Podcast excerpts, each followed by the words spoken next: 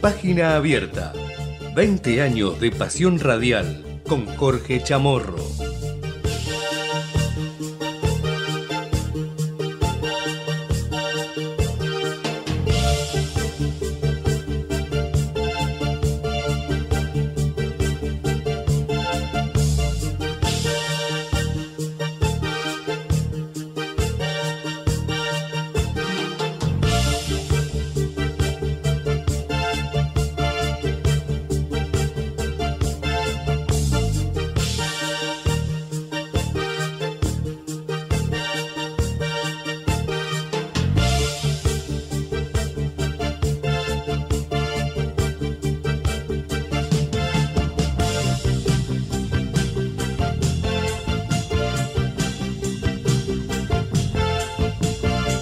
Hola, ¿qué tal? ¿Cómo les va? Buen mediodía. Bienvenidos al aire de Radio Ecomedios, AM1220, en esto que es página abierta y te acompañamos como todos los días de la semana hasta la hora 13. Este programa que eh, lo conduce Jorge Chamorro que cada lunes, miércoles y viernes también te hacemos compañía eh, en los micrófonos de Ecomedios. Mi nombre es Matías Urtac, junto a Javier Martínez, a Natalia, también allí en la operación técnica. Vamos a estar acompañándote con buena música, los principales títulos de la jornada y las entrevistas más destacadas que han pasado en estas últimas horas aquí en el aire de Radio Ecomedios. Tenemos una línea de WhatsApp que es el 11 30 37 6895, nuestro sitio web www.ecomedios.com.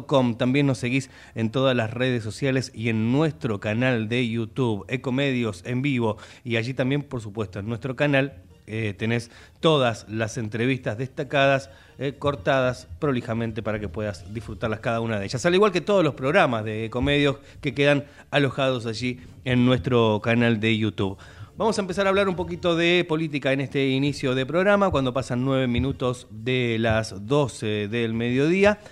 Patricia Bullrich, en versión moderada, espera entrar al balotaje y le pide a Milei que no insulte, cambio de estrategia en Juntos por el Cambio. La candidata tiene prevista una reunión con sus equipos técnicos para analizar cómo van a encarar la campaña electoral. Entre sus objetivos de corto plazo, encarará este, recorridas por todas las provincias para intentar instalar su candidatura.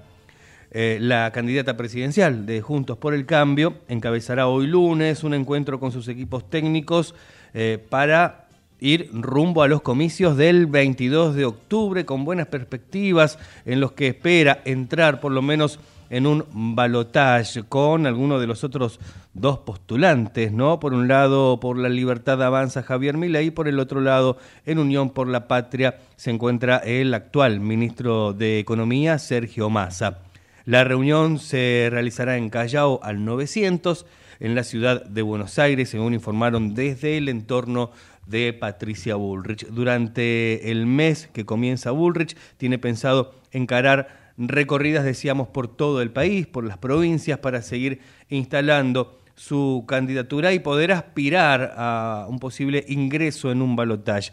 La dirigente sostuvo que se imagina en el balotaje con ley, aunque advirtió que se trata de una elección abierta. Al hablar con un medio periodístico y ser consultada sobre el resultado electoral, dijo que Hoy pareciera más razonable entrar al balotaje con Milei porque el postulante oficialista, eh, hablando de Sergio Massa, eh, está muy destruido. Palabras de Patricia Ulrich, aunque remarcó que será una elección abierta. Y creo que sí, eh, está dada para cualquiera de por lo menos los tres máximos postulantes o aspirantes a ocupar la presidencia a partir de diciembre. Vamos a tratar también, por supuesto, los temas policiales que marcan la agenda periodística en el día de hoy. Por un lado, eh, el caso de este ingeniero asesinado la semana pasada en el barrio de Palermo, porque siguen las investigaciones, ahora están detrás de eh, lo que serían las pistas del posible atacante, un indigente, de eso se habla. La policía de la ciudad rastreó al sospechoso mediante las cámaras de seguridad y también lo llevan a la zona de Plaza Perú. Hoy van a peritar la sangre hallada en el cuchillo encontrado en el parque allí en Palermo. Y la investigación para esclarecer el crimen eh, el crimen de este ingeniero asesinado en los bosques de Palermo la semana pasada continúa, decíamos, en busca de más pistas. Por lo pronto, hay una hipótesis con respecto al asesinato. Los detectives de la policía de la ciudad eh, creen que el asesino es un indigente, como les decíamos, que frecuenta o frecuentó la zona de la Plaza República del Perú, que está ubicada allí en Avenida Figueroa Alcorta, a nueve cuadras, tan solo nueve, ocho cuadras de Libertador y La Finur, donde Barbieri fue encontrado para pedir auxilio desde una heladería. Y los investigadores de la, de la Fuerza Porteña lograron individualizar, decíamos, a quien consideran que es el autor del hecho mediante el rastreo de cámaras de seguridad y el reporte del testigo que llamó al 911, quien además relató la agresión sufrida por la víctima ocurrida supuestamente en la zona de Berro y Casares, cerca ahí nomás del jardín japonés. Lo cierto es que las cámaras de seguridad coincidieron con el relato del testigo que habló de un hombre de 30 años, que habló de una persona que vestía un buzo rojo, eh, la marca distintiva del posible asesino hasta el momento. Gracias al trabajo de las cámaras también se pudo establecer el lugar donde, mm, desde donde provenía el atacante que bueno, este, llevó a los investigadores hasta la Plaza Perú. Sin embargo, las filmaciones no revelaron la cara del sospechoso que llevaba en ese momento una gorra, lo que dificultaba aún más su identificación positiva. El cuchillo, decíamos, encontrado en Palermo, presuntamente el arma homicida, tenía una huella parcial que no fue suficiente para una identificación en base de datos. Mientras tanto, Hoy comenzará a realizarse la pericia de ADN a la sangre hallada en ese elemento punzo cortante y en la ropa también de la víctima. Una pericia de rigor para determinar si efectivamente el arma fue usada para matar a Barbieri. Una pericia que se realizará a pedido de la Fiscalía Nacional en lo Criminal y Correccional número 36 a cargo de Munilla La Cosa, La Casa, mejor dicho. Vamos a seguir con más información porque también hay otros hechos que tienen que ver con temas policiales, eh, un asesinato también en Lobos, vamos a estar hablando de eso y por supuesto, como siempre también la página deportiva cerca del final del programa. 12 y cuarto del mediodía en todo el país, el cielo está nublado en Buenos Aires, 12 grados la temperatura en el área metropolitana, 55 el porcentaje de la humedad. Escuchamos algo de buena música y a la vuelta una interesantísima entrevista para compartir, una de las más destacadas que han surgido estas últimas horas aquí en Ecomedios. Así que los invitamos a compartir esto que es página abierta en Ecomedios hasta las 13.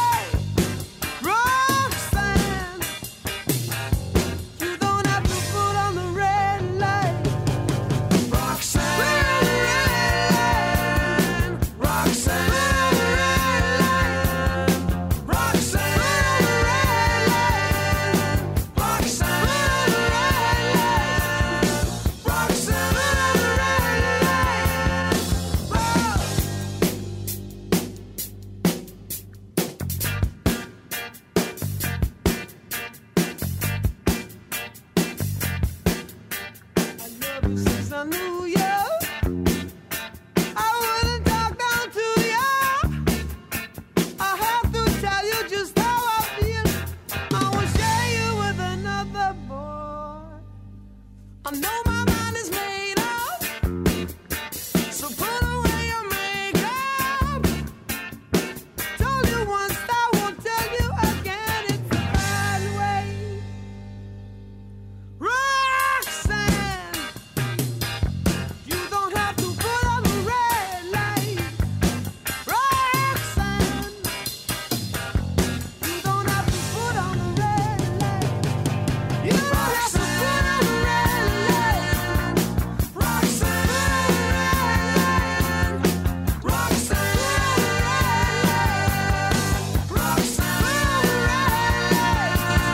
12 y 17 del mediodía, todo un problema poder eh, alquilar, eh, no solamente en la ciudad de Buenos Aires, sino también bueno, eh, en el conurbano bonaerense y en varias ciudades de la Argentina directamente.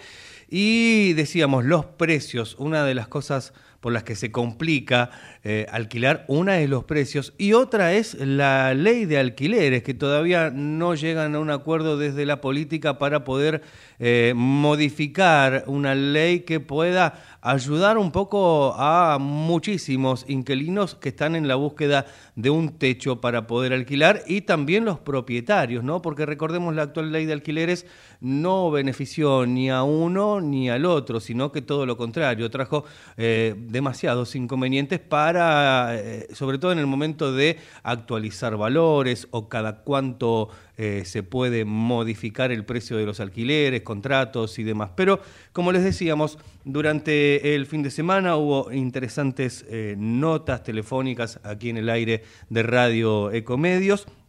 Una de ellas fue el sábado justamente hablando de este tema, ¿no? De la ley de alquileres y cómo afecta mm, tanto a inquilinos como a propietarios. Y en el programa La Picadita de sábado con María Esther Álvarez y Marco Zapata hablaron, hablaron con eh, Ricardo Botana, que es el presidente de la Unión Argentina de Inquilinos sobre este tema, ley de alquileres en el aire de comedios. Vamos a compartirlo. Bueno, vamos a, charlar un poquito también de, lo que pasó, que recién lo tocábamos así como, como nota, eh, lo que está pasando con los inquilinos. Vamos a charlar con Ricardo Botana, presidente de la Unión Argentina de Inquilinos. Hola Ricardo, buen día, ¿cómo está? Hola, ¿qué tal? Buen día, ¿cómo están? Muy bien. Bueno, ¿qué es lo que está pasando con esta ley de alquileres que que diputados, que senadores, que puede volver a diputados, pero lo que nos importa a todos, ¿no? ¿A quiénes perjudica esto? Eh, bueno, la verdad que como había sido eh, obtenida la media sanción con ese proyecto, eh, la verdad que hoy en día es inviable ¿no? que se pueda llegar a aplicar, volver a los dos años e incluso tener aumentos cada cuatro meses. Realmente en este contexto sería algo totalmente inviable. Eh, menciona que las partes supuestamente podrían llegar a acordar el, índice acordado, IPC, RITE, lo que sea, pero la verdad que al momento de negociar el, inquilino es la parte siempre más débil, es una relación cada vez más asimétrica, así que en estos momentos sancionar el proyecto como, como quedó al obtener las medias sanción no, no creo que sea posible y tampoco senadores entiendo lo, lo va, lo va a aprobar así, ¿no? Salvo con algunas modificaciones, pero no, no veo que, que pueda prosperar tal cual salió de diputado. ¿no? ¿Y cuál sería una buena ley que beneficie a los inquilinos y a los propietarios? Porque hay dos partes. O la propuesta sería como eh, sostenía Javier Milei que quería derogar la ley directamente, que es que no haya ley. No sé, no sé si no hay ley, ¿cómo sería? No, al, derogarse la ley volvería a lo que era el sistema anterior, que era, digamos, de dos años y con aumentos que pactaban las partes eh, fijos y el inquilino, eh, digamos, eh, se obligaba a un contrato de dos años, que, pero sabía lo que iba a pagar. Pero bueno, eso era en otro contexto, ¿no es cierto? En otra economía. otro, claro, en otra economía tal cual, con otro nivel de inflación. Y más o menos, digamos, eh, el tema de alquileres siempre, obviamente, había complicaciones, pero dentro de todo funcionaba. Pero igualmente ahora volver al sistema en este contexto con una inflación anual de, no sé, más del 115, 120, no sé ahora cuál, cuál dará el índice final, pero digamos, ahora es inviable. Eso podría ser a mediano plazo y entendiendo digamos, eh, es, la, es la propuesta de la, digamos, de la oposición que entiende que con esta desregulación, si se quiere, o con estos nuevos sistemas, habría más oferta, ¿no? La verdad que tampoco está, está aprobado que eso pueda eh, llegar a ser así. Pero más allá, digamos, que, esta ley se ponga de acuerdo, pongamos de acuerdo en, el índice que se puede aplicar y, el, tiempo, ¿no? O sea, sean cuatro meses, siete meses, ocho meses, lo que sea, si no es acompañada por una política pública más amplia que vea a todos los actores ahora que, que, incurren en el sector, por ejemplo, estas plataformas de clientes temporarios, generar créditos para acceder no solamente a alquilar un inmueble, sino a ser propietarios, generar alguna exención o beneficio impositivo a los, a los locadores que vuelven, que vuelquen los inmuebles al mercado de alquileres comunes, o que construyan inmuebles y, digamos, tengan alguna exención impositiva fuerte, si es que eh, vinculan después nuevamente estas propiedades a los eh, al mercado de alquileres común, la verdad que no, sin una visión eh, de una política pública de vivienda eh, amplia, por más que nos pongamos de acuerdo, lo que quiero señalar es, en esta ley que no, no se va a solucionar el tema de fondo. ¿no? Eh, Ricardo, tengo una pregunta. Em, yo recién comentaba em, que eh, estamos haciendo algo lógico de algo que no debería hacer, que es que los alquileres están apareciendo en dólares, por ejemplo. ¿Esto no está mal? Sí, obviamente, porque eso es un valor de referencia, pues nadie va a poder pagar. Por más que estén publicados en dólares, después los acuerdos se cierran en pesos, obviamente, pero cada vez los aumentos son, son, mayores. Imaginemos si permitimos que cada cuatro meses las partes, supuestamente, como un acuerdo, eh, pacten libremente eh, otro, otro, otro aumento, ¿no? Eso es lo que es inviable en este momento, porque incluso ya con la ley actual, muchos eh, inquilinos les cuesta muchísimo cumplir con ese aumento anual que ya está en un 112%, 113, perdón, el famoso ICL, índice de contrato de locación. Entonces, imaginemos si eh, eh, se puedan aumentar cada cuatro meses, ¿no? Es realmente ahora inviable que pueda prosperar esa, ese sistema, ¿no es cierto? Hoy, acá está leyendo el diario Clarín de hoy, dice que se vencen 60.000 contratos al mes. Y estaba leyendo a algunas personas que están desesperadas. ¿Qué, qué le dicen ustedes los inquilinos? ¿Cómo...? Porque yo imagino el que se le vence y que está buscando y que le aumenta y que capaz el dueño le dice, mira, no quiero alquilar más, voy a sacar el inmueble del mercado hasta que esto aclare. ¿Qué, qué le dicen los inquilinos a ustedes cuando se acercan a, la unión a hablar? Claro, bueno, lo que estamos viendo los contratos que terminan no les hacen firmar otro contrato por tres años. ¿Por qué? Porque la ley permite, lo que dice es que si se está en la tenencia del inmueble, el inquilino puede, puede renunciar a los tres años ¿no? del nuevo contrato. Entonces, en la práctica lo que pasa es lo siguiente, termina el contrato vigente y le dicen, bueno, ok, seguimos pero con una prórroga de tres meses. Y ahí le aumentan cualquier cantidad. Como base es el ICL, que ya estamos hablando de ciento, eh, 113%, y se le puede sumar un 20% más, un 30% más. Eso es lo que estamos viendo en la práctica. ¿sí? Si no le dicen, bueno, no, yo no te voy a firmar un contrato nuevo. Y, y, lo que tenemos es eso, ya con la ley vigente tenemos esos problemas. La persona que terminó un contrato, como, como señalaban ustedes, que son 60.000 aparentemente por mes, eh, a esas personas no le van a firmar un nuevo contrato si siguen en el mismo inmueble. Si quiere un nuevo contrato va a tener que ir a otro, a otro inmueble, que sí el primero tiene que ser de tres años, pero bueno, lo que estamos viendo es que solamente en Capital Federal hay menos de 2.000 inmuebles de alquiler este común, ¿no? De los tres años. Mm. O sea, ya con la ley actual tenemos este tipo de complicaciones. Imagínense si se siguen, eh, digamos, si hay una propuesta de, regulación. En este momento, con este nivel de inflación, no, no es viable. ¿no? Eh, ¿Cuánto influye el, eh, el inquilino que viene alquilando por 10 años a un mismo propietario? ¿Eso ayuda a que algunos puedan solucionar su problema? Porque capaz que el propietario dice, mira, llegamos a un arreglo porque no quiero buscar a alguien nuevo, quiero que siga vos que ya te conozco. Claro, bueno, esa es la ventaja, entiendo, para los locadores de tener un, un inquilino que hace tantos años que está. No es lo mismo ponerlo en una plataforma y que al inmueble en un mes lo lo, lo puedan este, ocupar dos personas, tres personas, o sea, obviamente siempre está el riesgo de que no lo cuiden inmueble. Ahora, yo lo que le digo es lo siguiente, eh, hace, mucho, hace dos décadas quizás era muy común ver eh, una relación de locador y locatario, como bien señalaba ustedes, de 10 años, por ejemplo, y firmaban un contrato o dos, después ya no firmaban más, después se reunían los fines de año, retocaban un poco el canon locativo, el alquiler, y seguían adelante.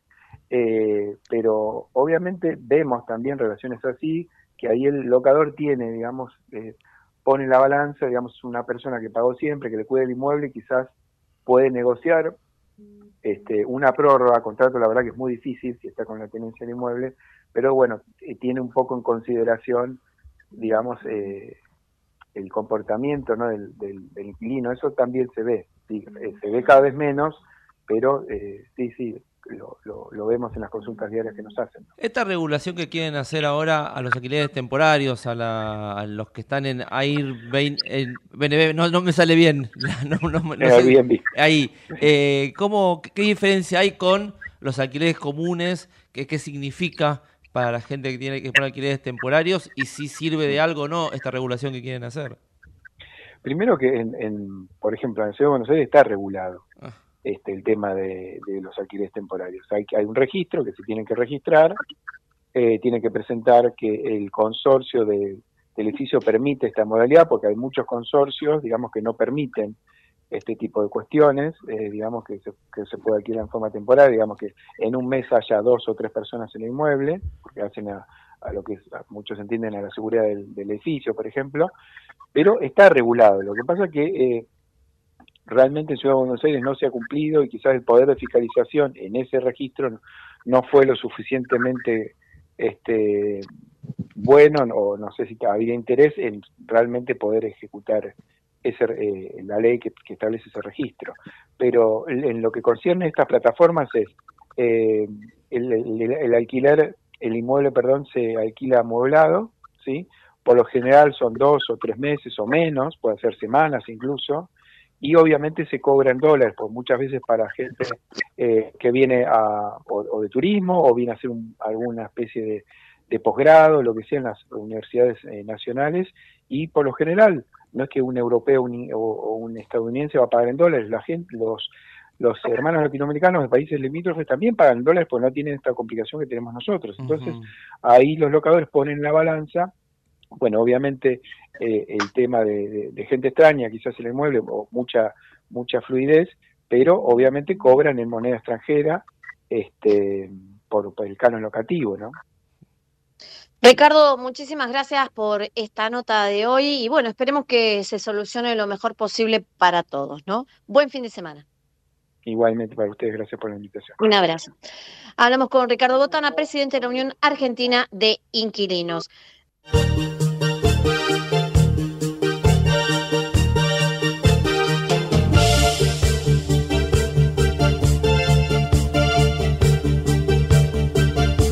12 y 29 en este mediodía y allí escuchábamos la nota de este fin de semana con Ricardo Botana de Inquilinos respecto de esta gran incertidumbre que tienen los inquilinos respecto de, decíamos, la ley de alquileres. Eh, leyes de alquileres que se tratan, que dicen, ¿no? La mayoría por lo menos concuerdan en que eh, no, por más que se modifique la ley, el gran problema a tratar es la inflación, por lo que no saben muchas veces cómo se van a realizar los eh, aumentos o las actualizaciones en los valores, en los costos de los alquileres.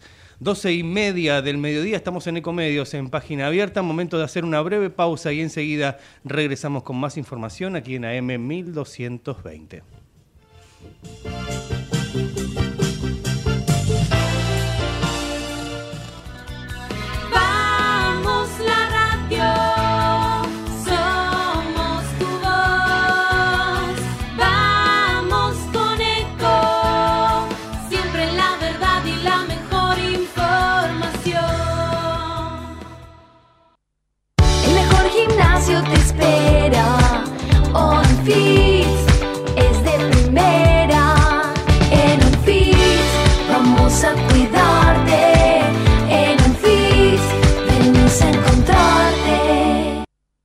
Vení a disfrutar, recorrer, saborear.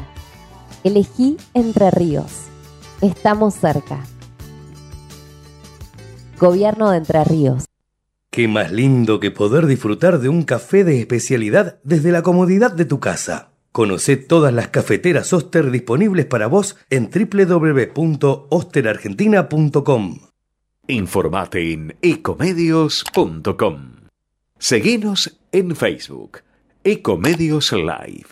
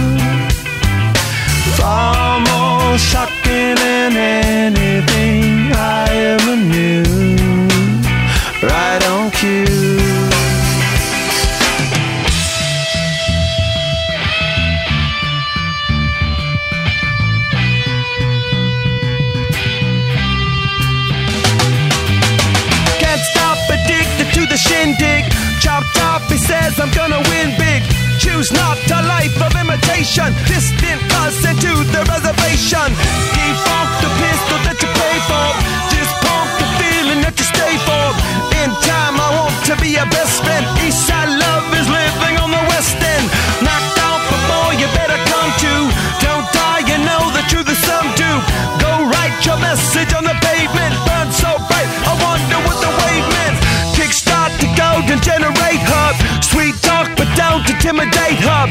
Can't stop the gods from engineering. Feel no need for any interfering.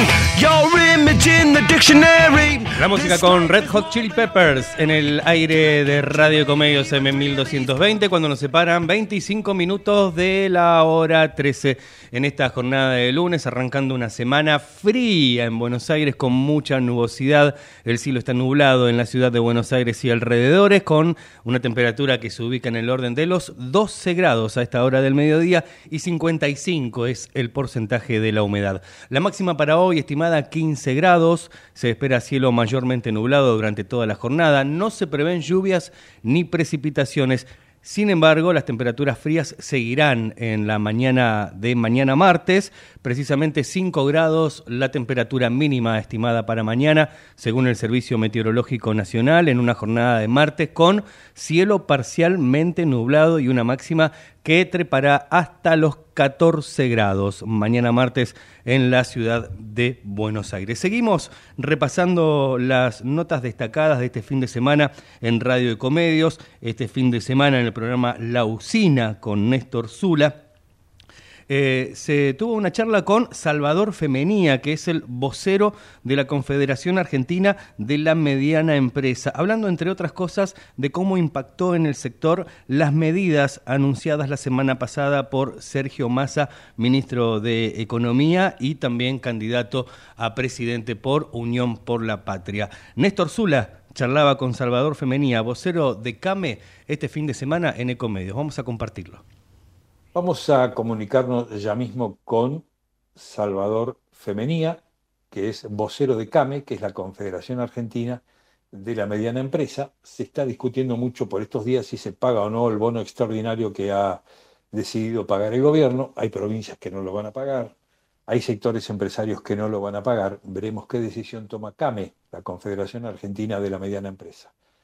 Salvador Femenía, Néstor Zula, buen día. Buen día, Néstor. ¿Cómo te va? Un gusto. ¿Cómo estás? Muy bien. Bueno, ¿qué decisión toma la Confederación Argentina de la Mediana Empresa respecto del bono que el gobierno le está dando a los trabajadores, esta cifra extraordinaria? Bueno, nosotros como, como entidad de- representativa de, de- de las pymes del país, lo que hicimos fue otro día sacar ese comunicado fijando una posición de lo que, pesa- de lo que pensábamos.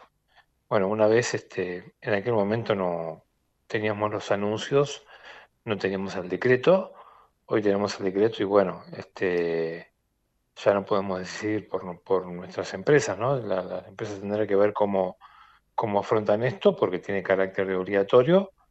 Eh, no quedaron, no quedaron plasmadas en el decreto eh, posibles sanciones, Eh, así que imaginamos que todo el mundo hará un esfuerzo para poder pagarlo y hay gente, muchas empresas micropymes que no lo van a poder pagar, aunque quieran, no lo van a poder pagar. Este, así que creo que va a ser un, un- escenario muy dispar en cuanto al cumplimiento. Yo, por ejemplo, si yo fuese trabajador de una pyme, mi empresario, mi, mi, con, mi patrón me dice, bueno, son 60 mil, ¿no? Te doy seis cuotas de 10, bueno, sí, lo tomo, ¿no? Digo, también pongo mi parte. No- Nosotros imaginamos también eh, justamente eso de, de- a ver, la relación de, de- de la pyme como empleadora con sus este, empleados es muy cercana, es de mucha colaboración, son empresas chicas, diría casi, casi ambiente familiar, y yo creo que, que- que- que va a ser comprensivo el tema, se va a hacer el esfuerzo. Uno, a ver, eh, queda claro que, que nosotros desde la CAME comprendemos lo, lo que ha pasado, comprendemos cómo, cómo- cómo está la gente, eh, pero las empresas pymes están igual que la gente, o sea, han recibido este, el efecto de esta devaluación pospaso eh, con un impacto fuerte en su economía, la verdad que es esa, porque hemos recibido listas con, con precios con, con mucho recargo, mucho aumento, eh, continúa la incertidumbre, con este, algunos productos directamente que había que bajarlos sin, list- sin, sin precio, y eso realmente en una utilidad o una renta que viene en caída, porque venimos de muchos meses con inflación alta y con este, caída de ventas, este, atenta directamente contra la utilidad. Nosotros no somos formadores de precios. No podemos Claro. decir, venimos con todo esto, mantenemos nuestro negocio. La verdad que es muy difícil mantener nuestras circunstancias. Con Sí. lo cual, por eso nosotros manifestábamos pasado, qué sé yo, este cimbronazo, nos sentamos con el gremio para discutir la paritaria, que es el ámbito donde de una forma todos nos ponemos de acuerdo y sabemos que si nos ponemos de acuerdo tenemos que ir Sí. por ese lado, como Van a reabrir, haciendo ahora van con... a reabrir paritarias ustedes, sí. Eh, me imagino que en un momento se, se re- reabrirá. El principal gremio de ustedes, que es comercio. Sí, claro, sí, sí, claro, es el gremio más grande, pero también eh, CAME también es paritario en Guatre, porque tenemos una representación muy importante de economías regionales. Las Ah. dos paritarias este, hace muy poquito se, se habían acordado con un periodo de tres meses y estábamos pagando ese, ese acuerdo. Ahora, eh, ¿el gobierno ofrece una contrapartida, algún beneficio fiscal, alguna rebaja, no sé, de, de pago de ganancias? ¿Ofrece algún beneficio fiscal o algún, o algún acercamiento de dinero para ayudar a las pymes a pagar esto? El gobierno lo, lo que habla y lo dejó plasmado en el decreto es que esto es eh, se puede tomar como pago a cuenta en las contribuciones sociales Sí, que correspondan al mes en que se paga. El mes que se paga es septiembre, se puede compensar con las cargas sociales de septiembre que hay que pagarlas eh, a en los primeros días de octubre. o sea que hay un alivio impacto- fiscal. Hay- Sí, hay- el tema no, que no es hay que un- pagar, no hay que pagar No, no. eh, aportes patronales, se, ba- se bajan los aportes patronales. Sí, lo que pasa que es en un 100% para las micropymes y en un 50% para las, para las pequeñas empresas. Eh, el Medianas. tema que está el, no, no, porque está un micro, pequeñas y después Ah. vienen dos, dos tramos de mediana. Eh, El tema que el impacto es financiero, porque hay que pagarlo y más o menos es un mes después que se puede recuperar. El tema es generar el dinero para pagarlo, cuando hoy muchas empresas no lo tienen. Claro, y el préstamo es muy caro. Y sí, muy La caro. tasa y- de préstamo es muy cara. Si voy a pedir no, un no. préstamo para pagar, digamos, y Sí, pagar el sí, préstamo después. A- Aún, aún con créditos subsidiados que, que hay, este, líneas subsidiadas, este, ninguna empresa hoy, por más barata que sea la tasa, tiene un retorno que pueda eh, comparar, este, compensar esa tasa. Sí. La verdad es Ahora, el, el, el 90%, eh, corregime, el 90% de la pyme vive del mercado interno, ¿no? ¿O hay pyme exportadora? 70%, 75% del mercado interno, este, y mm, somos tomadores del 70% del empleo registrado. La pyme podemos dividirla en cuatro gran- grandes rubros, micro, micropymes, sí. pequeñas empresas, medianas tramo 1 y medianas tra- tramo 2. Obviamente que medianas tramo 1 y 2 tienen otra envergadura, pero también hace rato que vienen con problemas porque ahí podemos encontrar alguna pyme exportadora o que necesita insumos importados para producir y también están con inconvenientes porque es un, un factor, el tema de las importaciones, que está pegando mucho en la actividad de las empresas. Sí, dicen que Pero- ahí anunció Massa que se libera esto, que se liberan Sí. las importaciones. Bueno, vamos a ver este como los, los detalles de, de- técnicos de, de- de- de la resolución, pero te quería acotar. eh, el 99,3%, nueve- 99,5% de, toda, de todas las empresas del país son pymes. Sí. Y de ese 99 y pico, 98 deben ser micropymes. O sea que el gran Ahora- universo son micropymes. Lo que quería saber es cómo están las pymes que viven del mercado interno y cómo están las pymes que viven de exportar. ¿Y ¿Hay una diferencia? Eh, hay una diferencia en el planteado del negocio, pero hoy, yo te digo, por eh, mi distrito me he encontrado con, con este, empresarios que son pymes, que son exportadores y digo, ¿cómo te va con, estás exportando? No me conviene exportadores. No me conviene porque yo tengo costos crecientes en el mercado interno y tengo que vender un dólar que me pone el gobierno. Entonces, Mm. no, no me, no me conviene exportar. Eh, Mm. se produce para el mercado interno y el mercado interno está muy complicado. Ya te digo, tenemos siete meses del año con bajas de, de ventas. Y de lo, del Continua, último se- continua, cada vez Sí, baja más. sí, sí, sí, habíamos empezado con bajas promedios de eh, que yo 0,8, después pasamos al 1, al 2. Los dos últimos meses que medimos, que fueron junio y julio, fueron 3,6% abajo en promedio. Y tenemos todo el segundo semestre a partir de la renuncia del exministro Guzmán, que fue del 1 de julio del 2022, hasta diciembre, el único mes que dio positivo fue diciembre. Seguramente por, la- por, por- por el impacto de, la- de las fiestas navideñas, ¿no? Sí. Pero Yo veo que eh, como consumidor, eh, algunos negocios tienen tres cuotas sin interés, algunos, Sí. otros ni eso. Las seis cuotas no existen, las doce cuotas ni hablar. Eh, su- obviamente por, el- por, el- por la inflación, ¿no es cierto? ¿Quién me va a vender en 12 cuotas algo que este, dentro de 12 meses vale el doble? Sí. Eh, o sea que mientras esté esta inflación y esté esta, esta brecha cambiaria, que yo exporto a un dólar que el gobierno me paga poco, eh, claro, este, este- esto está trabado, digamos, hasta que no se tomen decisiones muy fuertes de fondo, ¿no? No, sí, tiene que haber, obviamente, modificaciones estructurales porque hay un montón de factores de la macroeconomía que impactan en la micro, donde están las pymes, que realmente este, están desfasados, ¿no?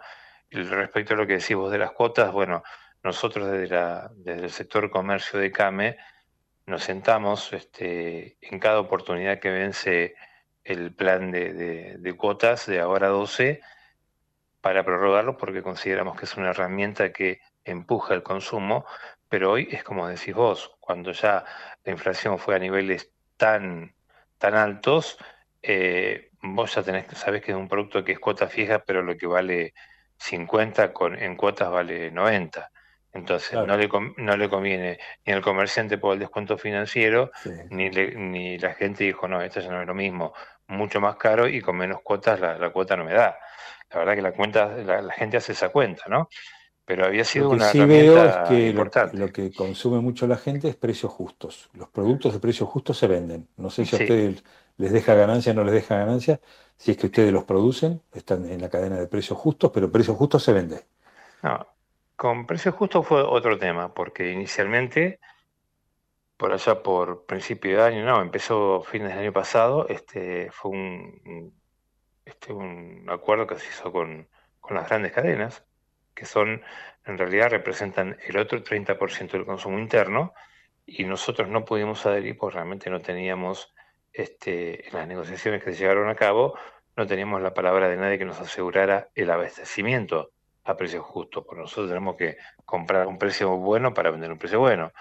A las pymes no le aseguraban eso, quedamos fuera de eso y se nos produjo un corrimiento de la demanda de nuestra clientela a las grandes superficies buscando este, los productos con precios justos. No todos se encuentran, no durante todo el día tenés, pero cada tanto la gente va y busca. Y es totalmente lógico. Después, a partir de mitad de junio, se hizo un acuerdo para incluir a las pymes, pero que realmente con la atomización que tienen las pymes, que el, último rinconcito del barrio tenés un almacén, no, no llega. Es imposible hacer ese acuerdo. Se generaron algunos productos que más o menos aparecieron, pero en general no, no, no, no consiguió el objetivo que, que se dice. ¿no? Claro, exactamente. Bueno, perfecto. Salvador Femenía, vocero de CAME, Confederación Argentina de la Mediana Empresa. Muchas gracias eh, y buen fin de semana. Igualmente para ustedes, ¿eh? gracias por llamar. Muchas gracias, hasta luego. Bien, escuchábamos a Salvador Femenía, vocero de la Confederación Argentina de la Mediana Empresa, dialogando con Néstor Zula en el programa La Usina este fin de semana aquí en Ecomedios, hablando entre otras cosas cómo impactó los anuncios de economía en, en- en el sector de la mediana y la pequeña empresa. 12.49 del mediodía, hacemos una pausa, escuchamos un poquito de música y a la vuelta venimos ya con la página deportiva para cerrar el programa. Dale.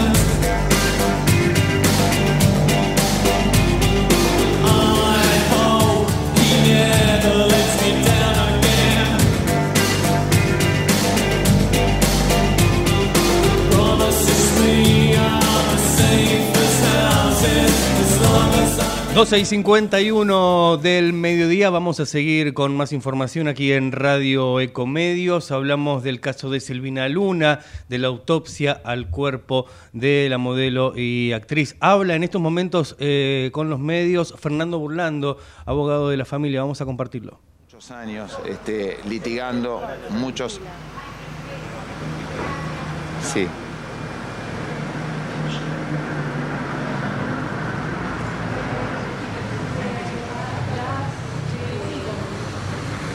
Escuchamos a Fernando Burlando, abogado de la familia de Silvina Luna.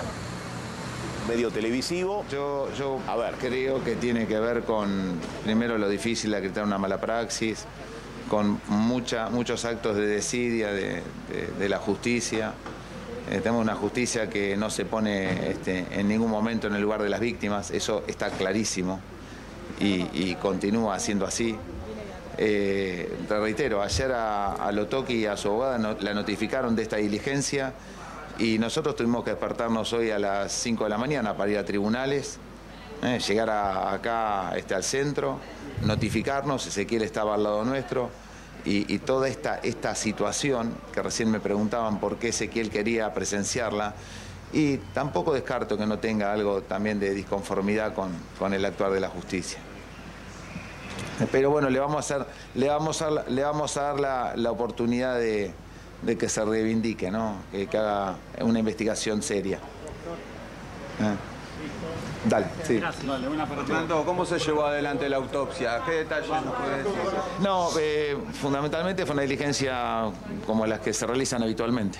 Eh, obviamente estaba este, siendo, siendo este, eh, objeto de, de pericia Silvina Luna. Esa es la única diferencia para mí, en por este lo menos. momento presenciando la autopsia finalmente, doctor. Sí, sí, sí. ¿Pudo Sí. entrar otra vez del ojo de huevo? No, no, la- por una cuestión de, de seguridad este, este, de, de biodiversidad es- es- quedamos afuera. Ajá. O sea, quedamos este, en un lugar donde se podía observar precisamente toda la ¿Perito de parte hay? No había ninguno, no había ninguno. Nosotros no propusimos, seguramente mañana, una vez que sea eh, tenido como querellante este Ezequiel, ahí proponemos un perito de parte. Hoy, no, hoy prácticamente no lo podíamos hacer.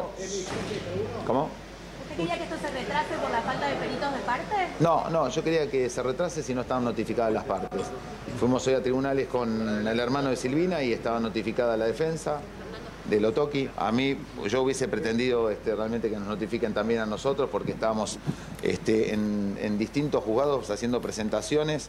Eh, eh, aclarando con nuestra intención de, de ser querellantes. ¿Se llevaron a cabo algunas cuestiones que ustedes ya habían pedido? Por ejemplo, la preservación de los riñones.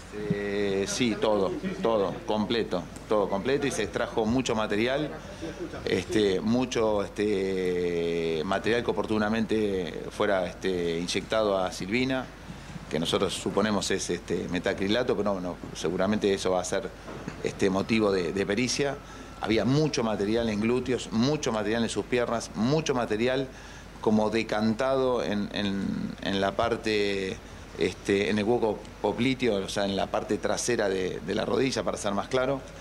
Y, y creo yo que todos estos estas este, circunstancias se ven también reflejadas en, en algunos órganos de Silvina. Doctor, ¿cuál es el tiempo estimativo juez que para se conocer está los primeros responsable de esta causa? ¿Cómo? ¿Qué juez la está llevando adelante ahora? La hora.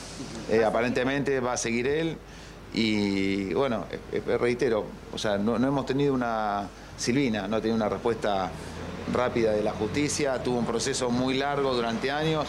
Eh, siempre nosotros vamos por las segundas este, oportunidades y por la reivindicación. Esperemos que se hagan las cosas este, ni más ni menos como corresponde, como quería Silvina. Doctor, el paso del tiempo y los tratamientos paliativos que tuvo durante todo este tiempo, ¿pudieron haber alterado? Por allí la palabra del doctor Fernando. Bueno, bien, hasta ahí escuchamos a Fernando Burlando, extrajimos eh, el audio de lo que está ocurriendo ahora en vivo con todos los medios eh, de televisión y de radio, ¿no? Cubriendo esta noticia y lo que está diciendo justamente ahora Fernando Burlando, abogado de la familia de Silvina Luna, quien recordemos había pedido en una primera instancia que se postergue la autopsia del cuerpo de Silvina Luna al no estar este, notificadas las partes, pero efectivamente estaban notificadas, así que se realizó eh, la autopsia correspondiente. Algunas frases que ha dejado Fernando Burlando, eh, Silvina Luna se fue sin tener una respuesta de la justicia, algunas de las eh, frases que ha dejado eh, en, este, en esta suerte de conferencia que dado a los medios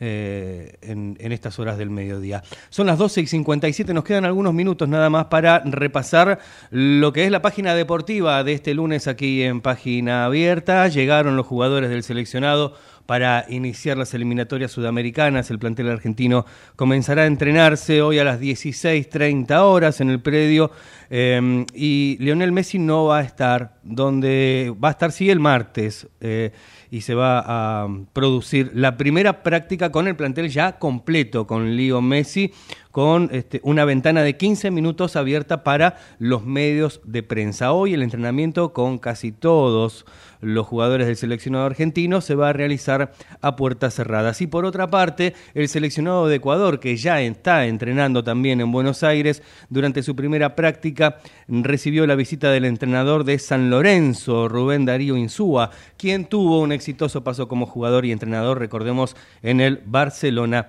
de Guayaquil.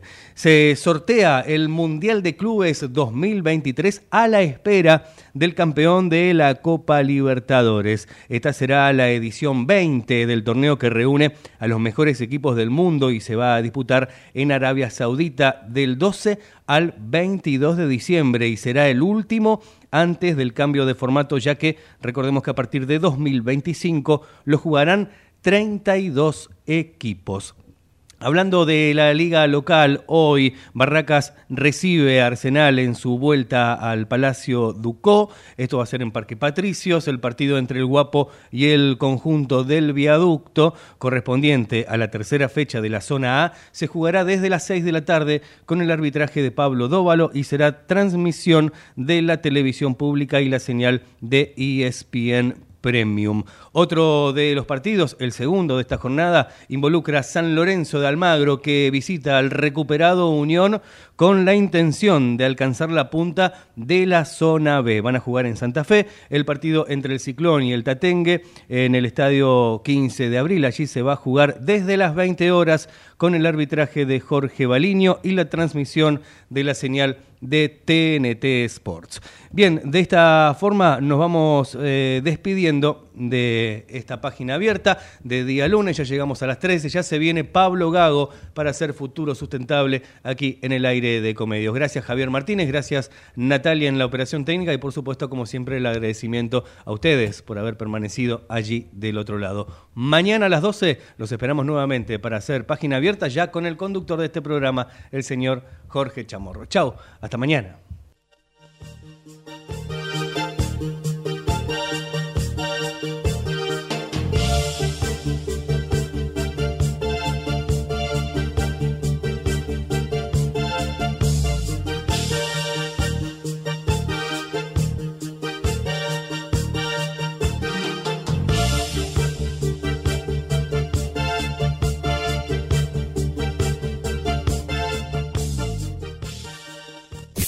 Desde Buenos Aires, transmite LRI 224, AM 1220, Ecomedios